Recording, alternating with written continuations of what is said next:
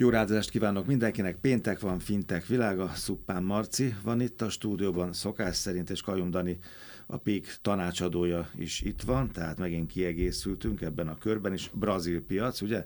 Vagy jövő héten is belecsípünk a nagy brazil fintekekbe, de most a komplet piacot áttekintjük. Ugye azt ígérted, Marci? Így van, Brazil, meg egy picit kitekintünk a, a teljes dél-amerikai piacra. Nagyon izgalmas trendek láthatóak ezen Miért a területen. pont Minnesota? Hát látod, ezt, ezt, ezt fogjuk ma ez, most ez körüljárni. Alapvetően egyébként évek óta kedveljük meg itt a műsorban, és mindig ilyen lelkes lelkesedéssel beszélgetünk a brazil fintekekről, meg egyáltalán azoknak a a dél-amerikai terjeszkedéséről, vagy akár egyéb argentin, kolumbiai fintekekről. Nubankról talán a Nubank az ászlós hajója ennek a földrésznek, vagy ennek a földrajzi egységnek. Warren Buffett is beleugrott ebbe, az ugye nem Minnesota, hanem Omaha, de kezelből majdnem mindegy. Amihez szárítani szoktuk ezt a, az óriás felívelést, az alapvetően a, a nagyon nagy bankolatlan lakosság, akit gyakorlatilag nem szolgált ki az elmúlt évtizedekben a klasszikus banki szektor, ők az a trend látszik, hogy a gazdagabb középosztály és, és, és onnan fölfelé rétegre fókuszálnak, nagyon koncentráltak, alacsony a verseny, nagyon jövedelmezőek egyébként a, a dél-amerikai bankok, jellemzően egyébként bankcsoportok vannak országon átívelően, tehát egy kicsit hasonló ilyen tekintetben centralizáltság és felépítés tekintetében a közép-kelet-európai, vagy akár az európai helyzethez.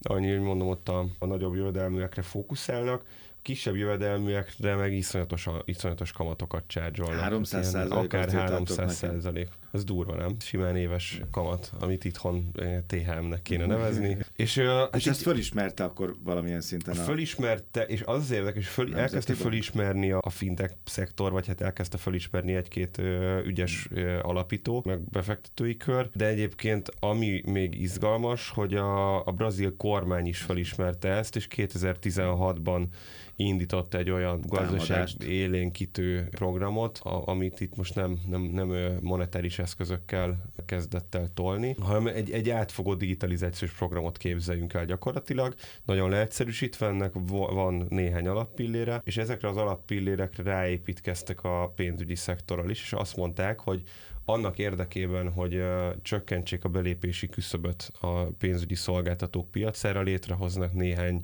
szakosodott pénzintézeti licenszet. Ez alatt azt kell érteni, hogy azt mondják, hogy nem kell drágán banki licenszet szerezned ahhoz, hogyha te mondjuk csak pénzforgalmat szeretnél nyújtani. Nem kell ahhoz drágán banki licenszet szerezni, hogyha te csak hitelt akarsz Tehát szolgáltatni. hozzáférhetővé tette végül is ezt a tevékenységet, vagy tevékenységkört, a abszolút így van.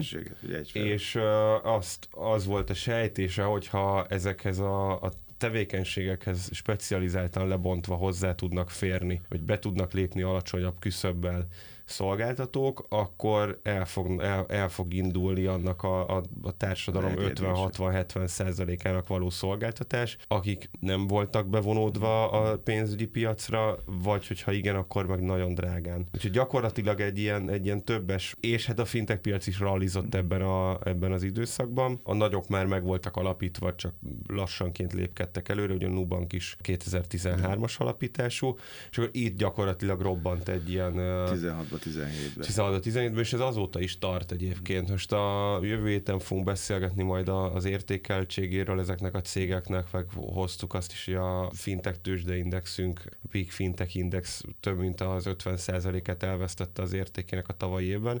Ugyanígy mélyben van a, a, a tőzsdén levő brazil vagy, vagy dél-amerikai cégeknek az árfolyama is, de az olló az elkezdett nyílni, amiről ugye beszéltünk két, egy-két héttel ezelőtt, hogy annak ellenére zuhant vissza az árfolyam, hogy egyébként fundamentálisan meg tök jól teljesítenek ezek a cégek. Profitot termelnek, nő az ügyfélszám, nő a szolgáltatás szám, nő az ismertség, nő az elfogadottság. Szóval egy ilyen érdekes helyzet állt itt elő. Alapvetően erre a kormányzati programra vezethető vissza az, hogy ekkorát robbant ez a piac. Jó, tehát kormányzati szándék, katalizátor szerep, jönnek a fintekek, ők nyomnak, ott vannak a nagy klasszikus szereplők, akiket érdekelté tesz a kormányzat. Ugye, hogyha van 500 ezer ügyfeled, akkor innen már Dani mondja te, jó, és akkor jöhet a PIX is, ugye ez a Brazíliában vagyunk, PIX, mi történt ott, és hogyan értékel ezt a rengeteg eddig bankolatlan ügyfelet? Mivel tudták őket megszólítani? Mi kellett ehhez? Hát igen, alapvetően a PIX az egy azonnali átutalási rendszer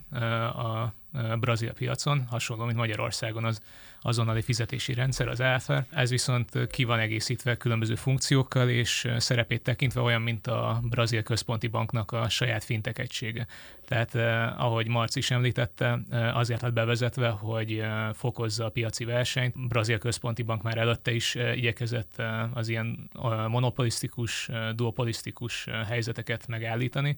Ilyen volt mondjuk a kártya elfogadóknál, kártya kibocsátóknál is. Két nagy szereplő eh, fette a piac nagy részét, de ezt is eh, felszámolta a központi bank, és amikor 2013-ban alá, alá került az ország fizetési rendszereinek a felügyelete, akkor jött az azonnali fizetési rendszer is. Na most erre épültek különböző fintek megoldások, a digitális bankok, neobankok is előszeretettel használják, ugyanígy a fizetési szolgáltatók, ugye nagyot mennek a peer-to-peer, azaz közvetlen személyek közötti átutalások is. Mert hogy eddig napokat kellett várni a pénzre. Egy nagyon lassú rendszer volt, ugye?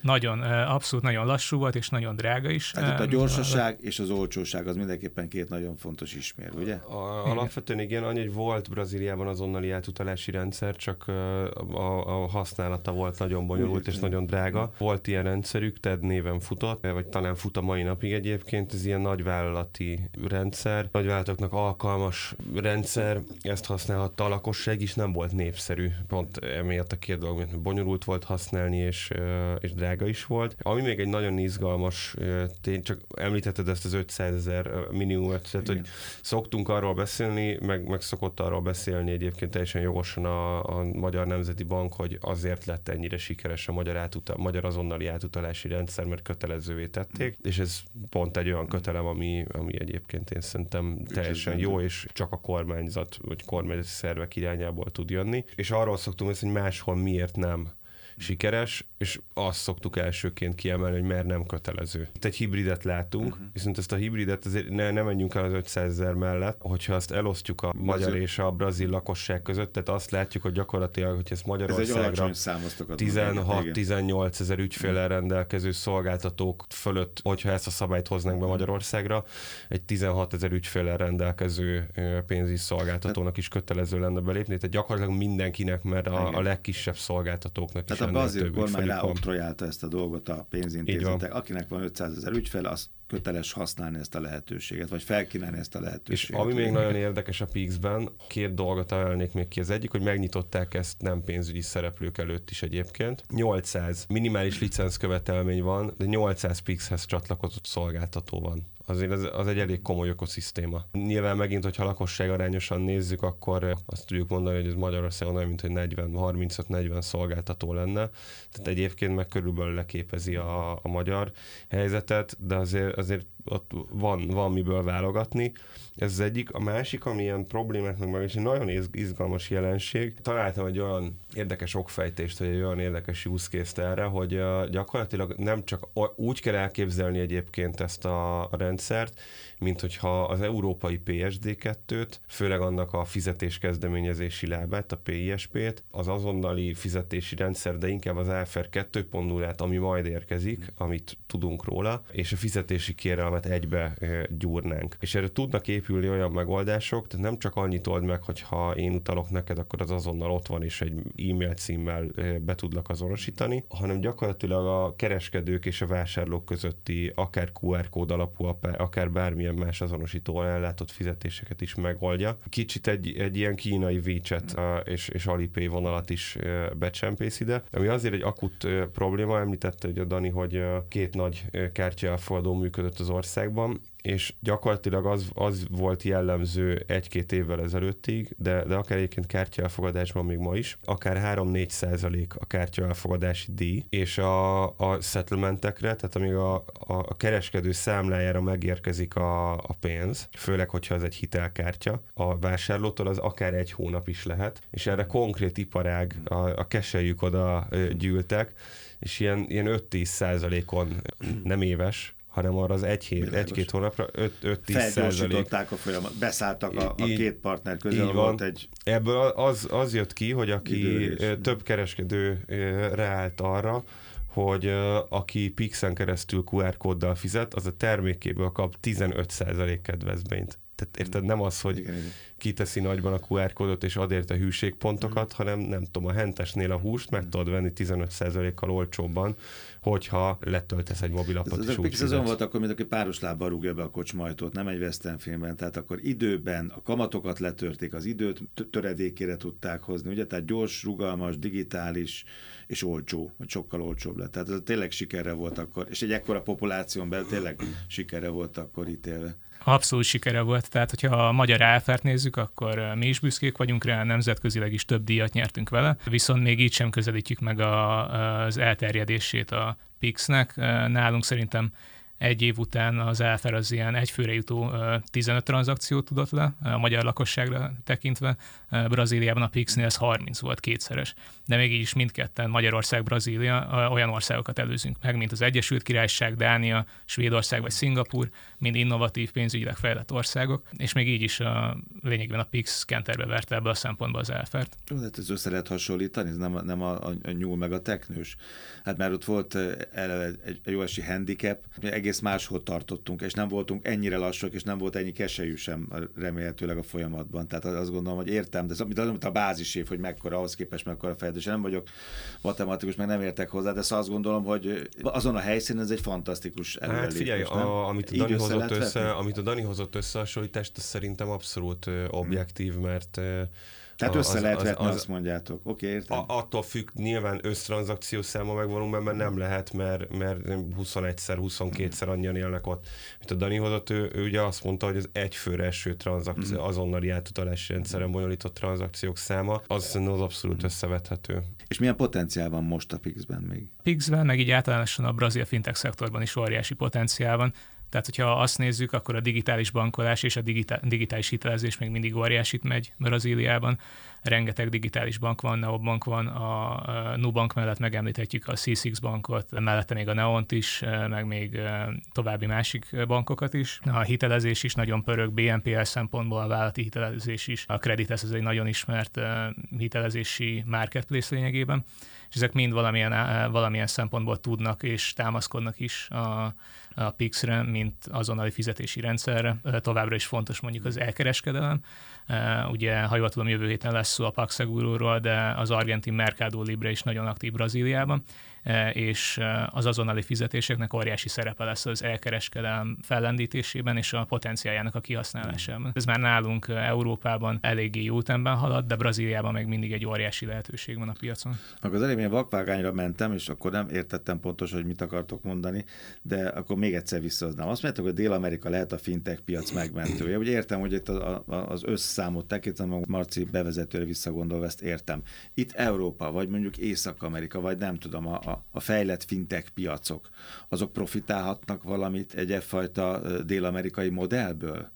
Hát alapvetően én nem Európához hasonlítanám a dél-amerikai piacot, hanem inkább Afrikához és Ázsiához. Itt ugyanazok a problémák Igen. megvannak, és ugyanazok az adottságok is Igen. megvannak. Például a magas okostelefon penetráció, például Brazíliában, Kenyában és néhány ázsiai országban is nem tudnak elmenni pár száz méterre egy bankfiókba az emberek, viszont okostelefonja már szinte mindenkinek van. Dél-Amerikában ez ilyen 70-80 százalékos penetráció, és előveszik a mobiltelefont, felmennek a digitális bankba, és akár hitelt is igényelhetnek, amit évtizedekkel ezelőtt nem tudtak volna megtenni, ezért maradtak a készpénznél, maradtak a kevésbé szabályozott, kevésbé hatékony megoldásoknál. És jöttek a kesők, és ezek a 300 os kamatok most már eltűntek? Mert most már 4-5 éve akkor ezek a szereplők ott vannak. A piacon óriási területet hódítottak maguknak, ez letörte az árakat valamilyen módon? Hát ebben nem vagyok biztos. Argentinában még mindig lehet találni mondjuk több száz százalékos kamatokat, de ugye ott... Ilyen, azért az inflációs helyzet is. Igen, a tavalyi évben ilyen 90 százalékos infláció volt,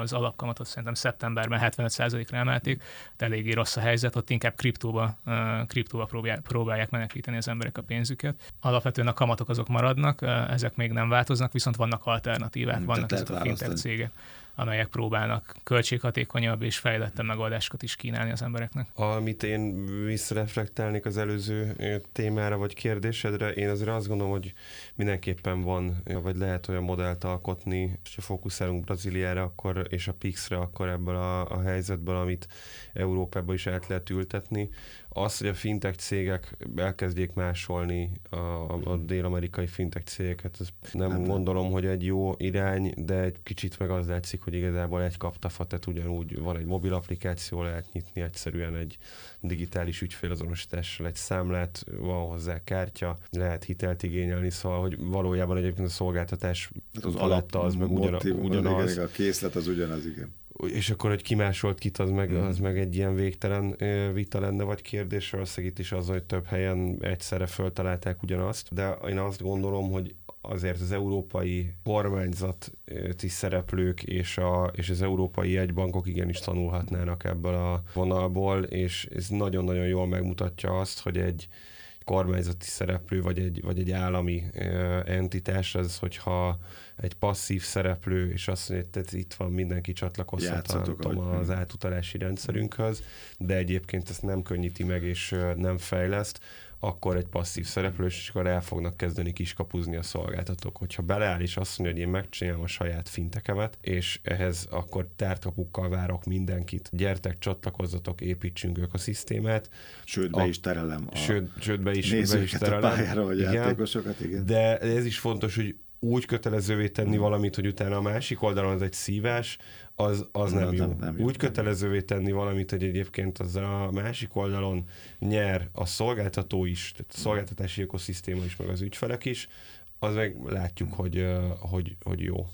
Oké, okay, brazil fintech piac. Jövő héten pedig akkor befektetői szemmel nézünk majd a fintech szektorra. Ott is lesznek természetesen brazil szereplők. Nagyon szépen köszönöm, Szuppán Márton, Kajum, Dani Pik. Jövő héten találkozunk.